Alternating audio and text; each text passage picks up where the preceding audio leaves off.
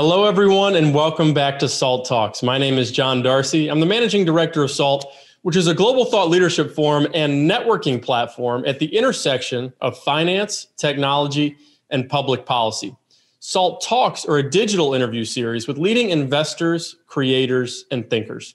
And our goal on these SALT Talks is the same as our goal at our SALT conferences, which is to provide a window into the mind of subject matter experts as well as provide a platform for what we think are big ideas that are shaping the future. And we're very excited today to welcome you to a panel discussion about the future of real estate in the wake of the COVID 19 pandemic. And our panelists today are Robin Potts and Michael Levy. Uh, Robin is the co head of real estate investments and director of acquisitions for Canyon Partners Real Estate. Uh, she has been with Canyon for 14 years and is responsible for overseeing the origination and acquisitions of debt and equity investments across Canyon Partners real estate platforms and holds a seat on all Canyon Partners real estate investment committees. Michael Levy is the chief executive officer of Crow Holdings, where he's responsible for leading and overseeing the company's overall business development activities, including strategy, investments, and organizational resources. He joined the firm in 2016 from Morgan Stanley, where he was the chief operating officer for the investment management division and a member of the firm's management committee. Hosting today's talk is a guest host. His name is Jan Brzeski. He's the founder of Arixa Capital, which he founded uh, in 2006. And he serves as the managing director and chief investment officer for the firm. In this capacity, he has ultimate responsibility for the firm's investment strategy, risk management, and operations. Prior to founding Arixa, Mr. Brzeski was the vice president of acquisitions at Standard Management Company, a Los Angeles based private real estate investment firm. And with no further ado, I'll turn it over to Jan to host today's interview. Terrific. Thank you so much, John. And thank you, Robin and Mike, for uh, joining this conversation. And why don't we just start out if you could each give a little background on yourself and your firm. Uh, Robin, if you could go first, that'd be great. Absolutely. Well, thank you for having me. Uh, so I co-head real estate investments at Canyon Partners. I've been with the firm since 2006.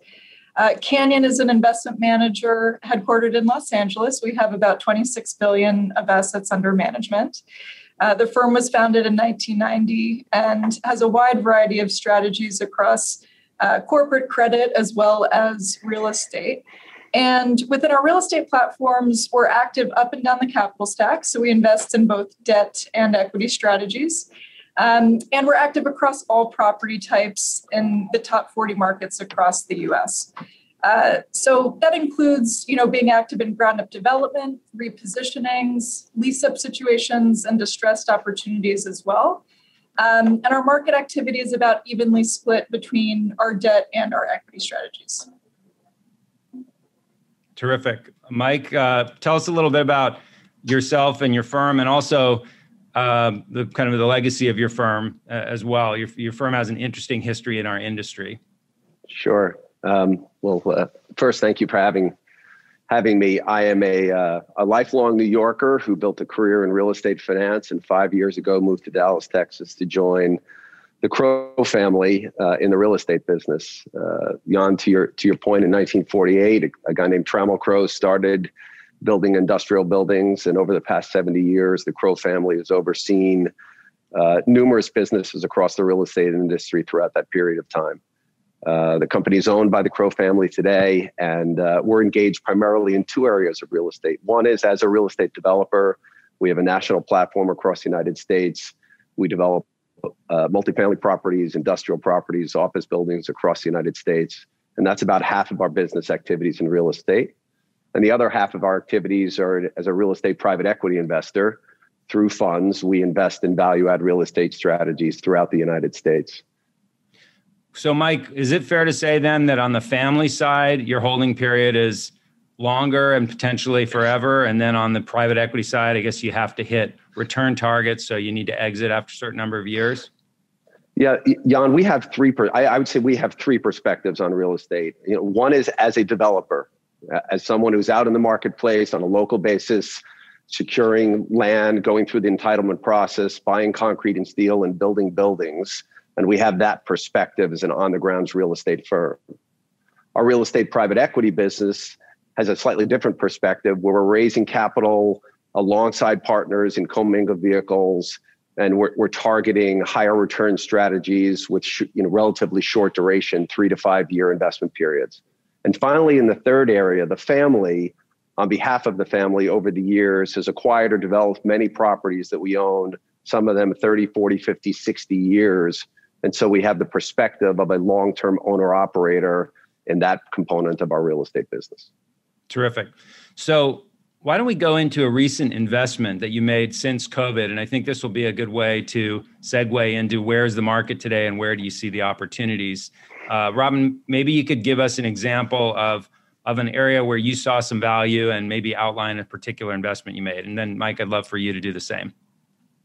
Sure. Um, so, COVID, you know, has reset the marketplace in a number of really interesting ways.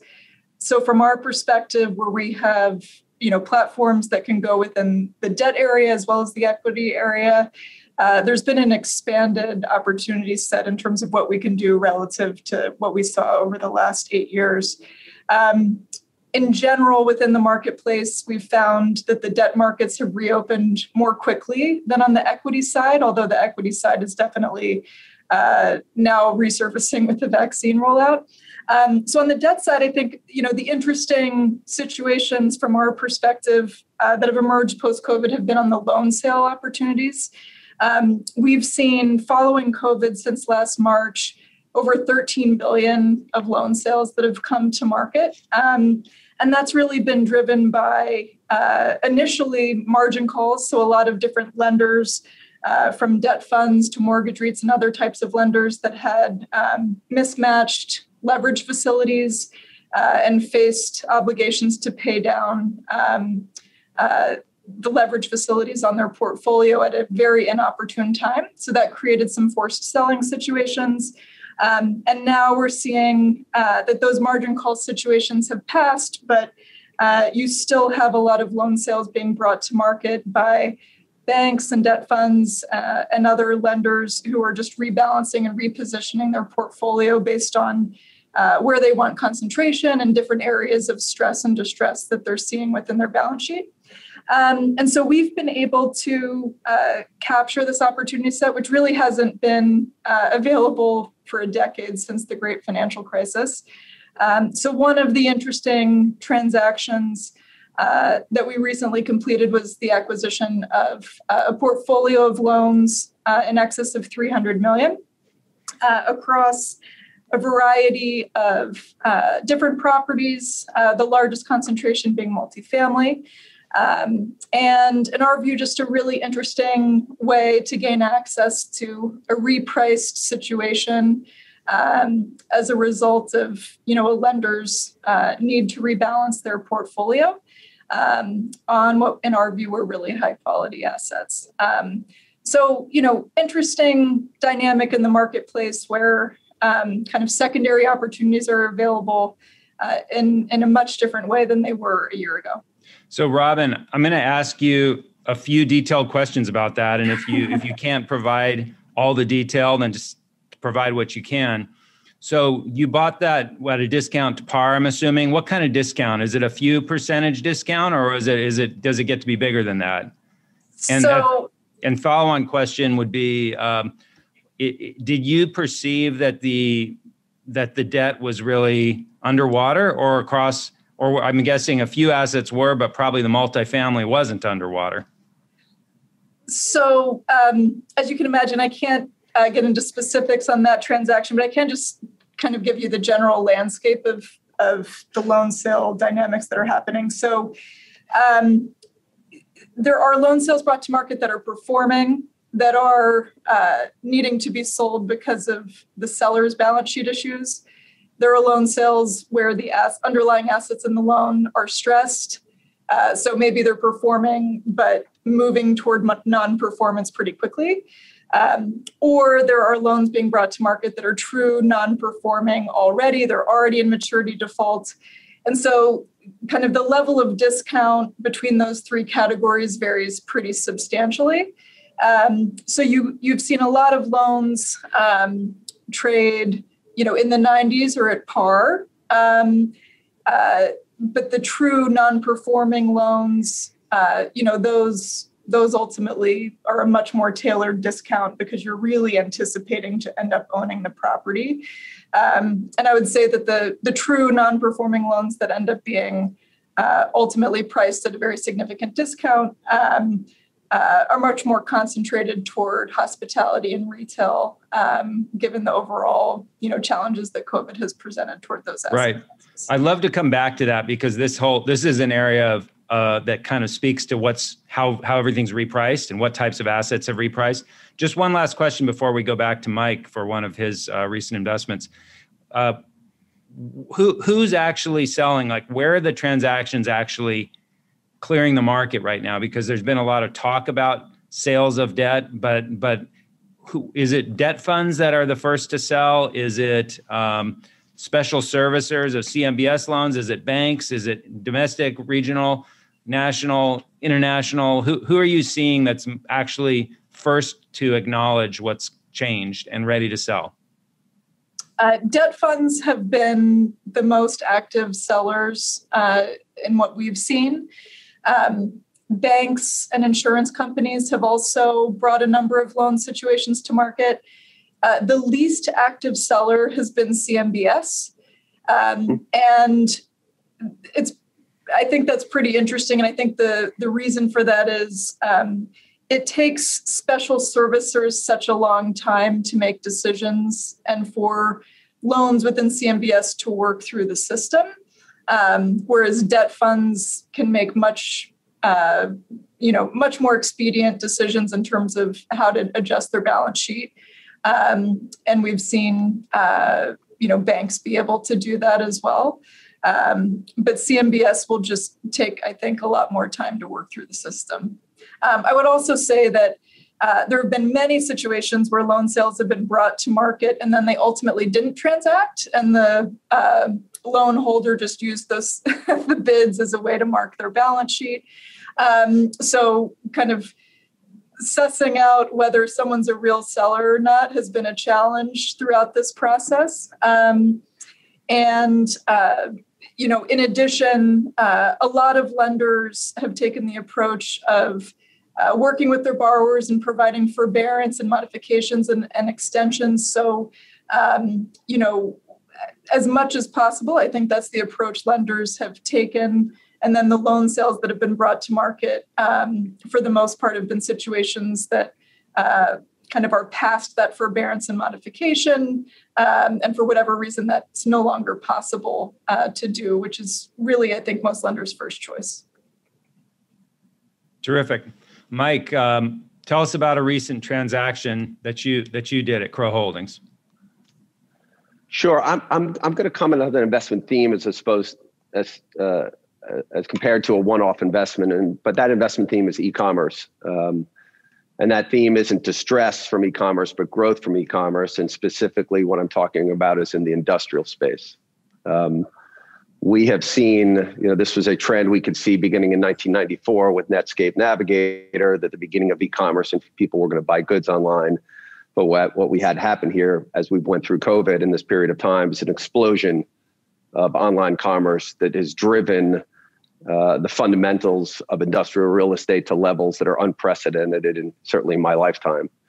And industrial real estate today across the United States is being driven by three primary forces. One is just the sheer penetration of online commerce and the movement from retail stores into industrial fulfillment centers to get to the customer. But there are a couple other trends that are bubbling up and have been bubbling up. One directly as a result of COVID. And we've moved from a world of just in time inventories to resilient inventories.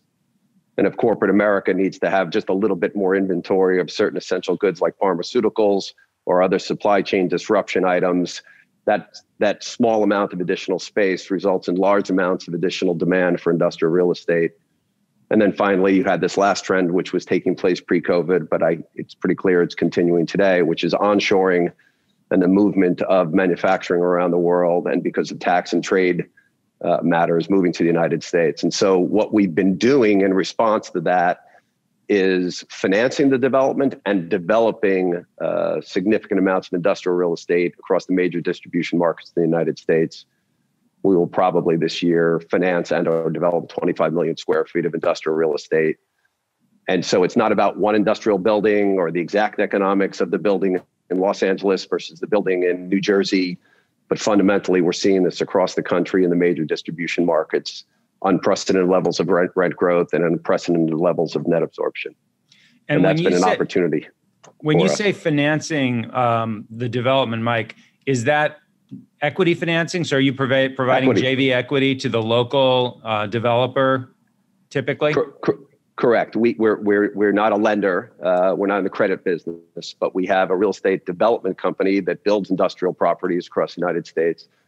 And we have a real estate private equity business that, that partners with other developers and provides the equity financing for their projects. And so and, we see the market from both lenses. And do you is that uh, traditional JV equity, or does it ever take the form of sort of fixed return preferred equity that can be refinanced out later by the owner? How, or is it all the above? It's traditional common JV equity. It's we're traditional, you know, 95 5 uh, mm-hmm. you know common equity we'll put a, a, construction loan of 60 or 65 percent below that equity and we'll uh, we'll build a building together and and and sell it either before it's leased or after it's leased. In today's market sometimes selling a building before it's leased is uh, is attractive to investors as they anticipate more and more rent growth but it's traditional jv equity. And and last question on that: Are you doing that both on the family side and also on the real estate private equity side, where you provide uh, JV equity to the local developer? So we're, we're doing it. We're, we're doing it on the real estate private equity side. So about forty percent, give or take, of our activity as a real estate private equity investor today is in industrial development. Uh, but we also pursue it in the real estate development company, uh, and that activity is in partnership with institutional investors. And so those are, those are the two areas that we're approaching the market today. Got it. And then um, Amazon, are they building their own industrial now? And what does that mean for industrial developers like yourselves? Well, Amazon is doing many things. They're doing many things on their own, and they're doing many things in partnership with other people, and they're acting in built to suit opportunities, and they're also acting as a tenant for buildings uh, the people like us build on a speculative basis and they decide as a tenant that that we've built a building in the right location to the right specifications so amazon is clearly a major market participant in building out their industrial footprint across the united states today uh, and they're they're they're certainly able to move the market from their their solo activity but this is much bigger than amazon mm-hmm. okay let's move on to winners and losers with covid and i want to kind of touch on the the the kind of the obvious, but also get into some things that may not be as obvious to to all of our uh, listeners on this on this webcast. So, for example, I think it's it's easy to say that working in the office five days a week is not going to be um, as it's not going to be necessary in every single company going forward. So, office demand is going to be a little lower. Hotel demand clearly has been terrible the last year, but maybe it comes back.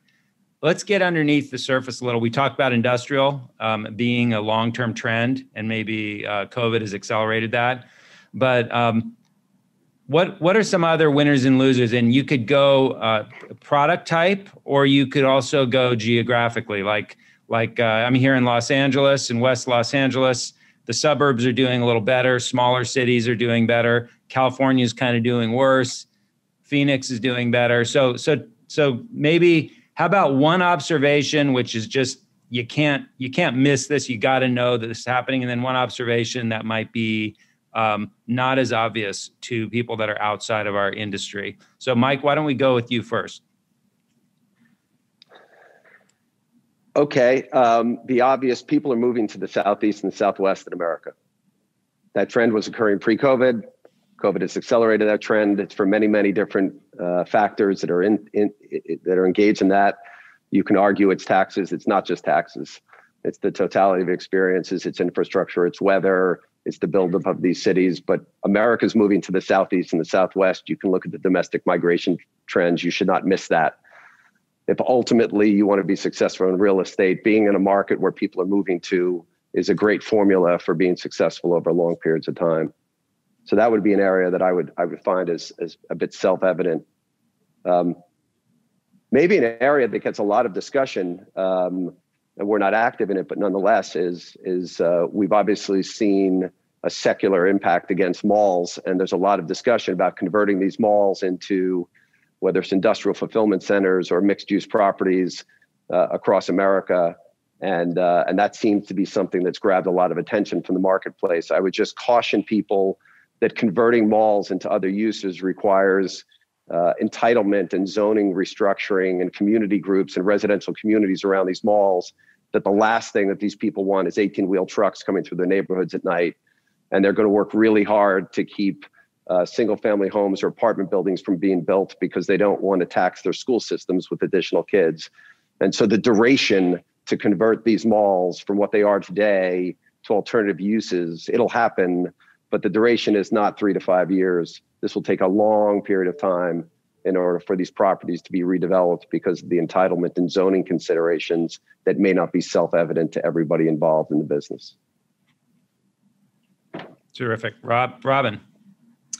Um, you know, to echo uh, some of Mike's commentary, uh, certainly the kind of secondary market growth has been an area that we're very, very focused on. Um, uh, you know, meaning we want, along with a lot of other managers, uh, exposure in those high growth markets like Austin, Dallas, Atlanta, Charlotte, Raleigh, et cetera.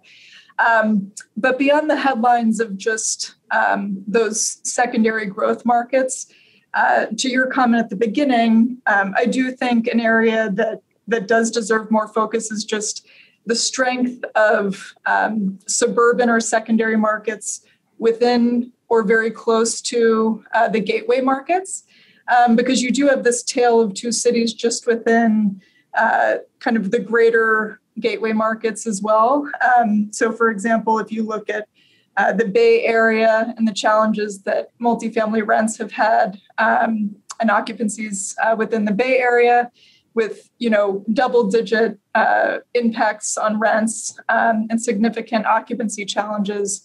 Um, you're seeing the inverse of that in Sacramento, which has been you know a top three rent growth market uh, over the last 12 months um, and so you know, there are, while there are a number of people um, and companies focused on, uh, you know, moving from California to a different location, there are also a lot of people who need to stay in California for a variety of reasons. Um, and it's making those secondary locations within some of these um, uh, areas very attractive and high growth. Um, so we've been spending some time on that as well. Um, and then from a property type perspective, you know, I would just say uh, our view on the hospitality industry um, is you really have to dig down asset by asset because it's not one size fits all in terms of the effects of COVID on, on hotels. And we um, absolutely think that this is a kind of temporary shock to hospitality as opposed to what you're seeing in retail, which has been, you know, a structural decline over a very long period of time. Um, but within hospitality, you see um, areas of bright spots and and uh, segments of the hotel industry that are going to come back much more quickly. So, you know, your select serve assets that don't have a heavy F and B component. Um, you know, your assets in uh, drive to markets that have you know demonstrated a lot of resilience uh, post COVID. Um, and then at the other end of the spectrum, in terms of the assets that are going to take longest to recover, you know, it's those assets that rely on group business and corporate travel. Um, so your big box convention center hotels uh, really do need quite a fair amount of time to restabilize. So, um, you know, it, it's it's the winners and losers really require a granular exercise and uh, you know parsing asset profiles and submarkets in a, a quite detailed way.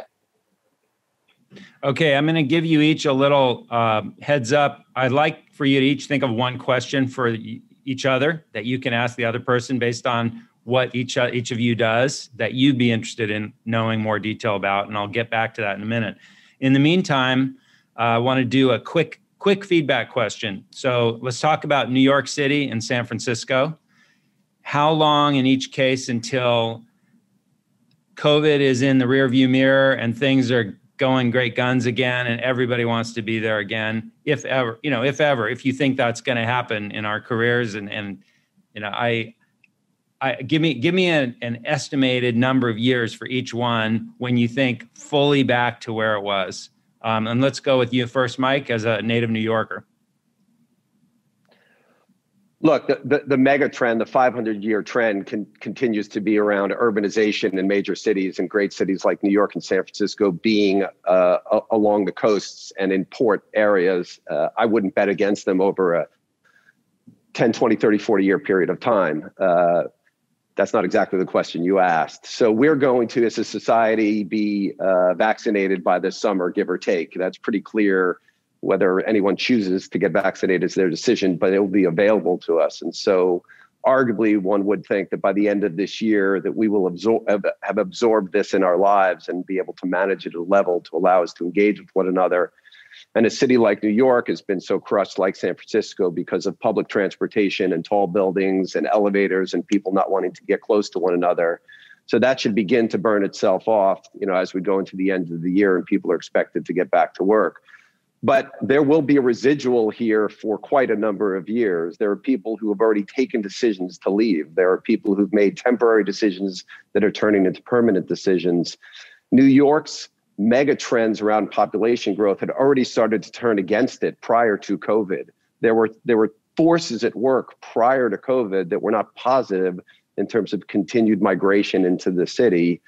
Um, you know, I think it's going to be three, four, five, six years uh, before the totality of these experiences burn off on a generation of people, and now a new group of 22 to you know 26 year old people come into the city who didn't have any of the experiences. I don't think it's 24 months from now and we're back to the same population the same economic activity uh, and the same tax base that we had. So do you think san do you think san francisco snaps back sooner than new york? Is that one of the things you're saying? You know it's interesting because we're all biased by the seats we sit in and i now sit in dallas and i can't tell you the number of people from los angeles and san francisco that are moving here between Dallas and Austin. And so I see a stronger tug away from California than New York right now, based upon my interaction with people and the experiences that they have that are not just COVID, but that are the totality of their life experiences in these cities right now. And whether that, those are taxes or other quality of life factors, uh, I've also seen quite a number, if you listen to corporations across America, the most prolific corporations across America that have said, my workforce will work from home and no longer need to be here, they're from San Francisco. The companies making the strongest statements that you'll never need to come back into the office are coming from San Francisco. So I wonder, how will that take hold? Okay. Robin, what do you think?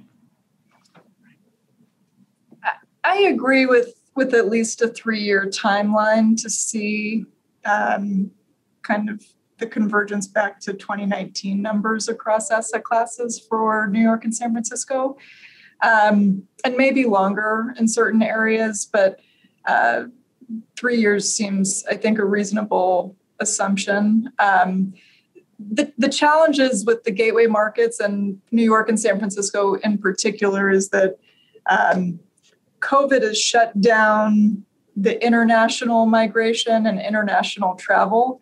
And so all you're seeing right now is the domestic trends.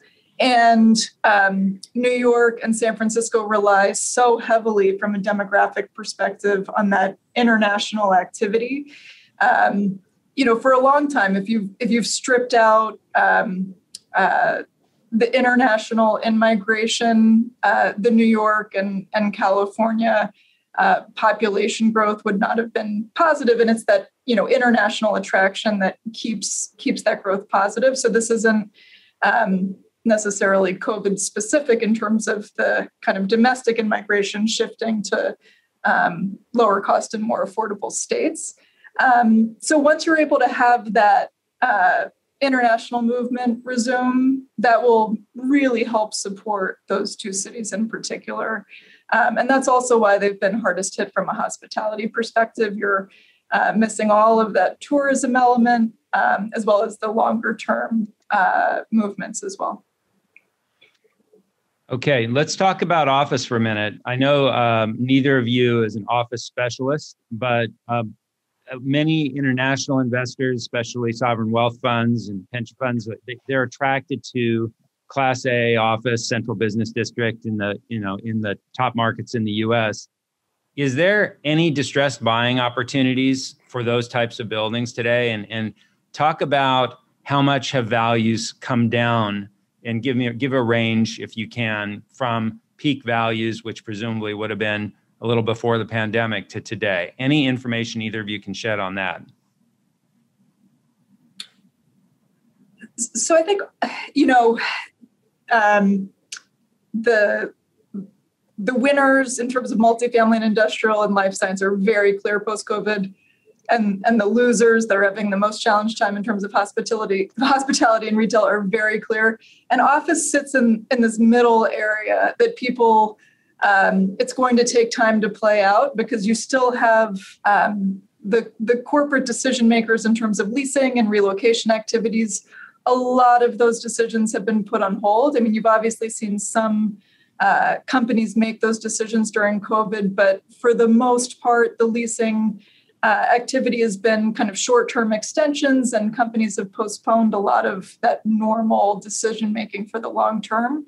Um, and as a result, just overall office transaction activity is is way down.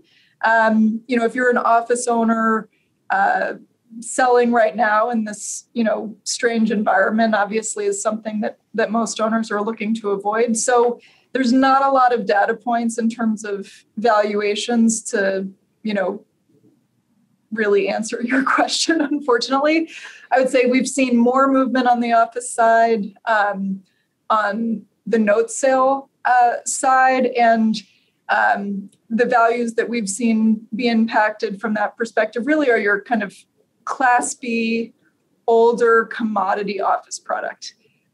That type of office is very very challenged um, especially coming out of covid um, there's a lot of capex that's needed in those buildings to address today's health and wellness standards to attract or keep tenants um, so the the amount that it costs for older Class B office um, to to uh, essentially keep your rent roll is pretty extraordinary.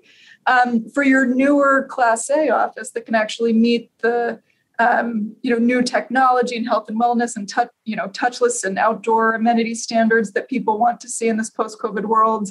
Um, you know, there's going to be, in our view, this flight to quality from both the tenant and buyer perspective. Uh, so I think there's going to be this winner and loser segment within the office market as well, but the transaction activity hasn't transpired to really pinpoint the value impact. So no, there are no data points really on on how much office values have changed. I mean, I'm sure that that you could. Uh, there must have been some transactions of of you know large office buildings. Mike, do you have any insight there, into that? Look, there. What there is in the office space now, I'm I'm going to repeat uh, qu- quite a bit what was said. Is just uh, un- uncertainty. Um, look, you've seen big. You asked the question about distress. Big distress in big retail. Big distress in hotels. Now, there's not a lot of trades there either because the lending community is being too cooperative. But and maybe that's a question I'll ask to Robin later about distress. Mm-hmm. But in office, it's uncertainty, right? And uncertainty paralyzes people. And unless the, the lenders are going to foreclose and take control, but there hasn't been massive operational distress in office. Even in New York City, where I believe something like only 15% of the office buildings are occupied today, people are still paying rent.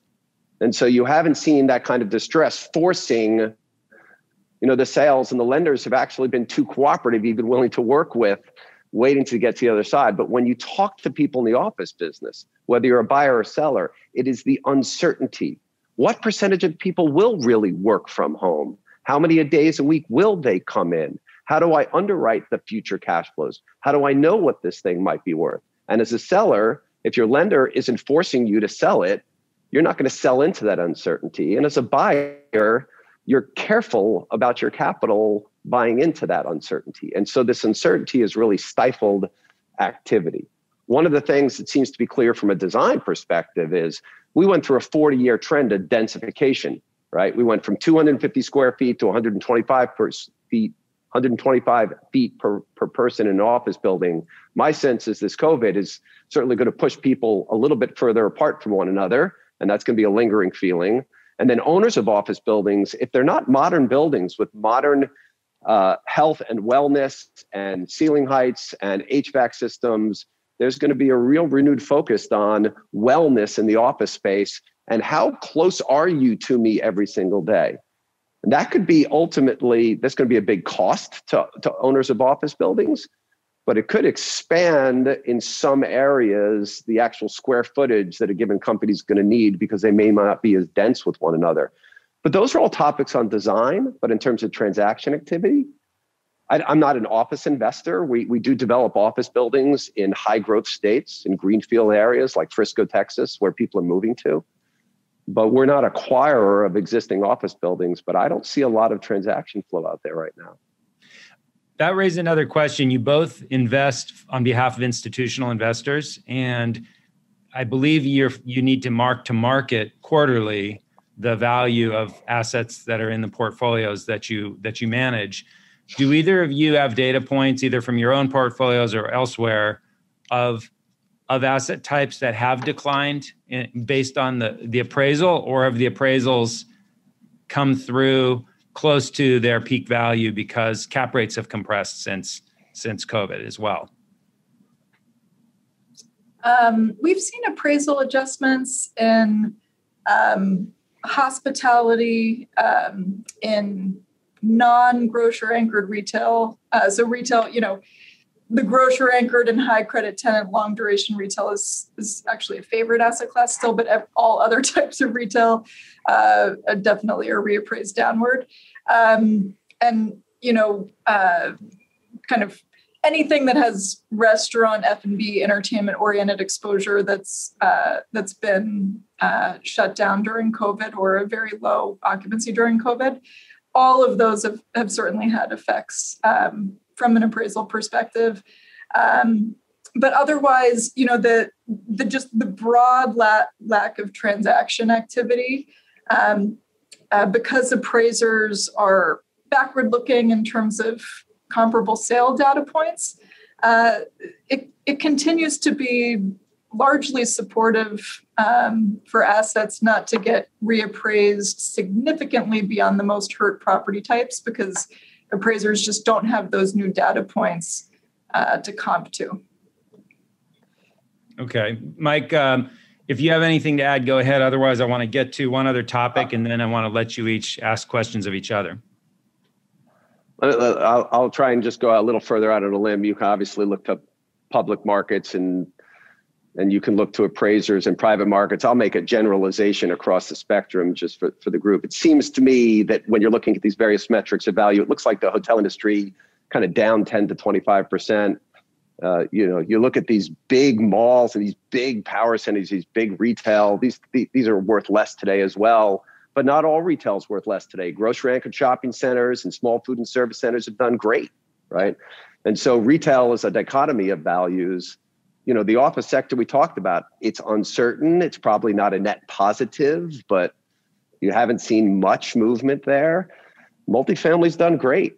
I know there are headlines out there that people aren't paying rent but the truth of the matter is in class a in high quality multifamily throughout the united states people are nesting in their homes and they're paying rent and rent is going up. And multifamily is more attractive today than it was. Cap rates are lower and industrial's on fire and worth more. And so this valuation spectrum, the impact here has been there's been winners and losers from a valuation perspective. And that's mm-hmm. how I see it based upon appraisals and private market pundits and public market forecasters and and transactions that are taking place today.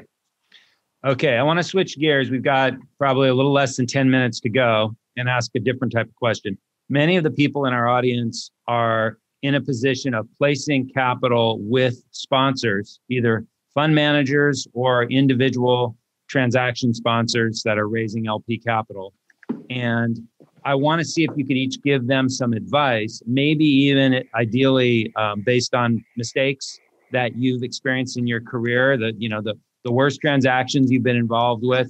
What would you tell our audience that that they should not do or avoid that maybe so they could save them some trouble that you experienced through each of your extensive careers in real estate when they're making investments with real estate sponsors of any kind, whether it be a fund manager or a um, or someone that's buying a specific property and is raising capital for that project. Any any learnings that you can share, and maybe uh, whoever chooses, uh, whoever's got something to say first, please go ahead.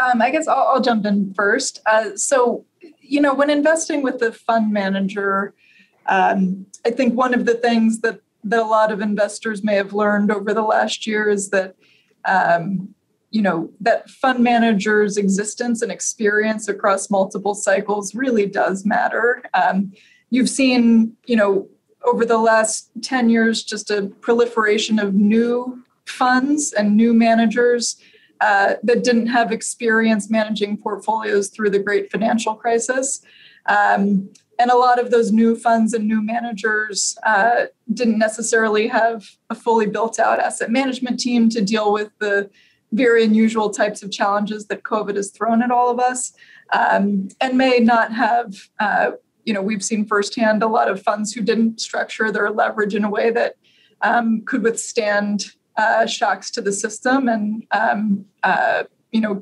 deep challenges within the portfolio. Um, so you know, my my advice would would really be to dig into the track record and understand how um, a manager has performed at different challenging points in time and uh, there should be lessons learned. There will be deals that have lost money if you've invested through multiple cycles, um, and making sure that you have a manager who um, has actually incorporated best practices based on those lessons learned, I think is just incredibly important.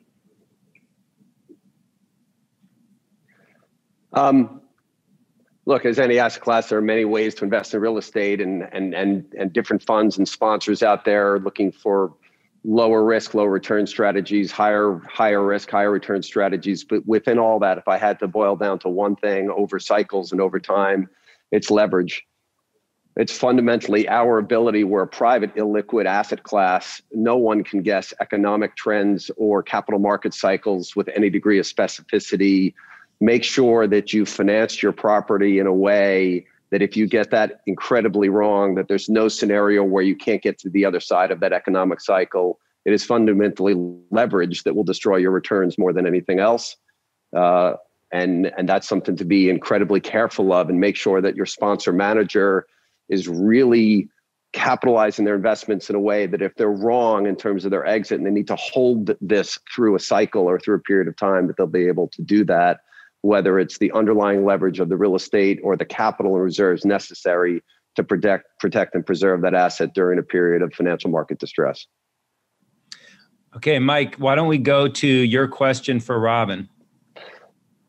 So, when COVID first broke, there was a huge amount of activity and energy around raising large pools of capital to pursue distress in real estate, let alone the tens, hundreds of billions of dollars that's already on the sidelines from existing market participants, but there was all sorts of folks out there raising large funds to pursue it.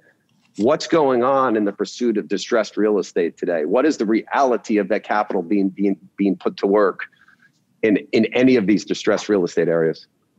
Um, so I think a lot of a lot of the capital that was raised initially post COVID um, uh, was best suited if it was able to take advantage actually of distressed in the public markets where you know things are liquid and could actually transact at distressed prices um, within the private real estate markets um, there definitely has been uh, i think less distressed volume than investors were anticipating because of the dynamics that we discussed originally where um, lenders have been forbearing and modifying and extending um, uh, to the extent possible with their borrowers uh, to, to provide a lifeline.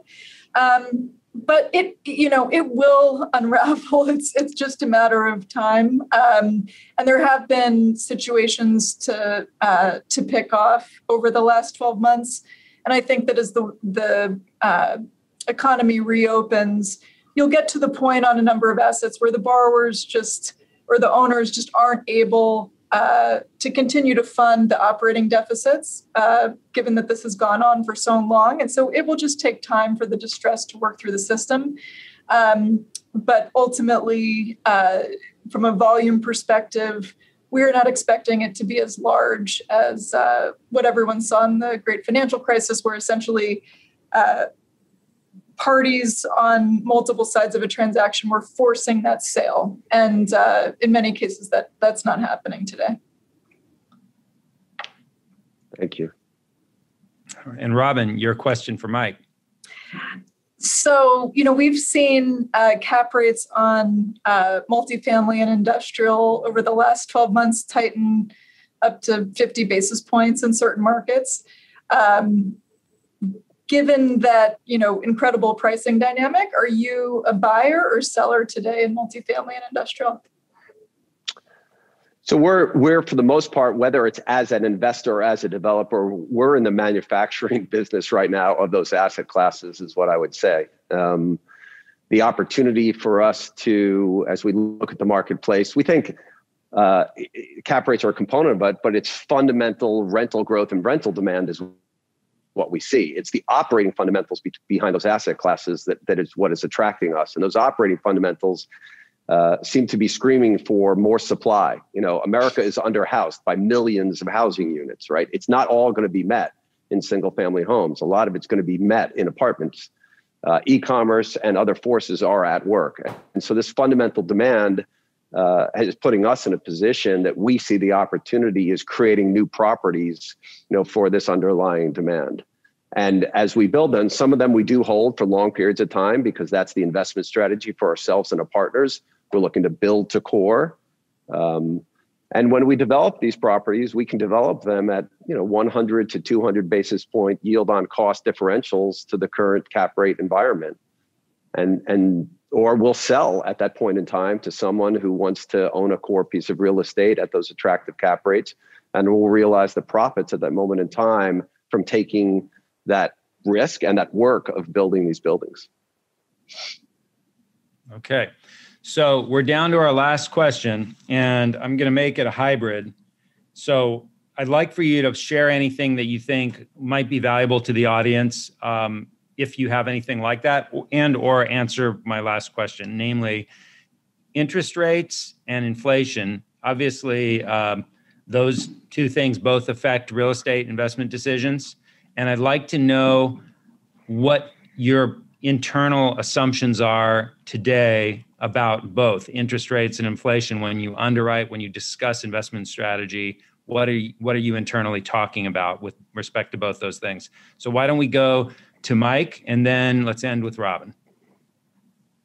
So, uh, on the one hand, I've spent my entire career now from the very beginning that interest rates were on their way up, uh, that inflation was on its way up. And I've spent my entire career now watching the exact opposite thing happen and the smartest people in the world from the most well-heeled institutions consistently telling the marketplace that it was going up tomorrow.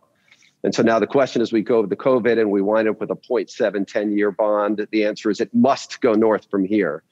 And there's in the marketplace in the past week or two, there's been inflation concerns out there. The ability for any of us to guess the future with respect to interest rates and inflation is a bit of a fool's errand. And so the question is when you know you don't know, right, how do you run your business? And so fundamentally, we we generally are, from a modeling perspective, making some increase in interest rates on a forward curve. Uh, we're looking at exit cap rates that are slightly uh, greater than the entry cap rates in the in the in the investments that we have. Uh, but we are not looking at a scenario of runaway inflation uh, in our investment period over the next three to five years. And we would expect an inflation environment to be consistent with what it has been in the in the very very low single digits. That is how we're running our business at this moment in time notwithstanding all of the anxiety given all of this money that is being pumped into our system today uh, and the long-term implications that may happen i think it's a, a really interesting uh, backdrop economically for commercial real estate. You know you have um, the recent stimulus package hitting this qu- quarter of you know 900 billion which just is an unprecedented enormous amount of stimulus being pumped into the economy. Um, and then you have on top of that you know the new administration's uh, proposal that's multiples of that uh, potentially also hitting this year. Uh, so you have just this tremendous amount of stimulus, which gives kind of a, a backdrop of inflation, um, while at the same time, uh, the Fed has been very clear from a monetary uh, policy perspective that we're in a continued low interest rate environment for the meaningful future. Um, so that is just a broadly favorable backdrop for commercial real estate. Um, and uh, you know all of this uh, underlying support uh, between interest rates and stimulus um, i think sets us up very well for an interesting recovery across you know multiple asset classes within real estate. Um, so we're you know we're pretty excited about uh, leaning into those asset classes and markets that are going to benefit the most from that dynamic Jan, I think for the audience as well, inflation isn't necessarily a bad thing for the real estate industry. You know, we, we should step back and first of all, cap rates are not 100% correlated with interest rates at all. Second thing is, you know, real assets and hard assets seem to do generally well in inflationary periods of time. And there are some asset classes like multifamily that rents are reset literally every day and taking advantage of that inflation environment. The hotel business rents are reset every day. So maybe if you have a 20 year fixed bondable lease with no uh, uh, with no bumps on an annual basis or CPI bumps, that works more like a fixed income instrument. And that physical building may be disadvantaged during an inflationary period of time. But a lot of real estate will do well in an inflationary period of time. And so it's not all bad. Well said.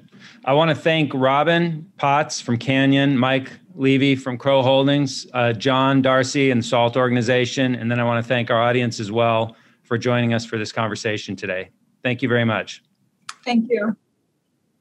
And thank you, everybody who tuned into today's SALT Talk with Robin Potts and Michael Levy, hosted by our friend Jan Brzeski. Just a reminder if you missed any part of today's talk or any of our previous talks, you can access our entire archive and sign up for all future SALT Talks on our website at salt.org backslash talks.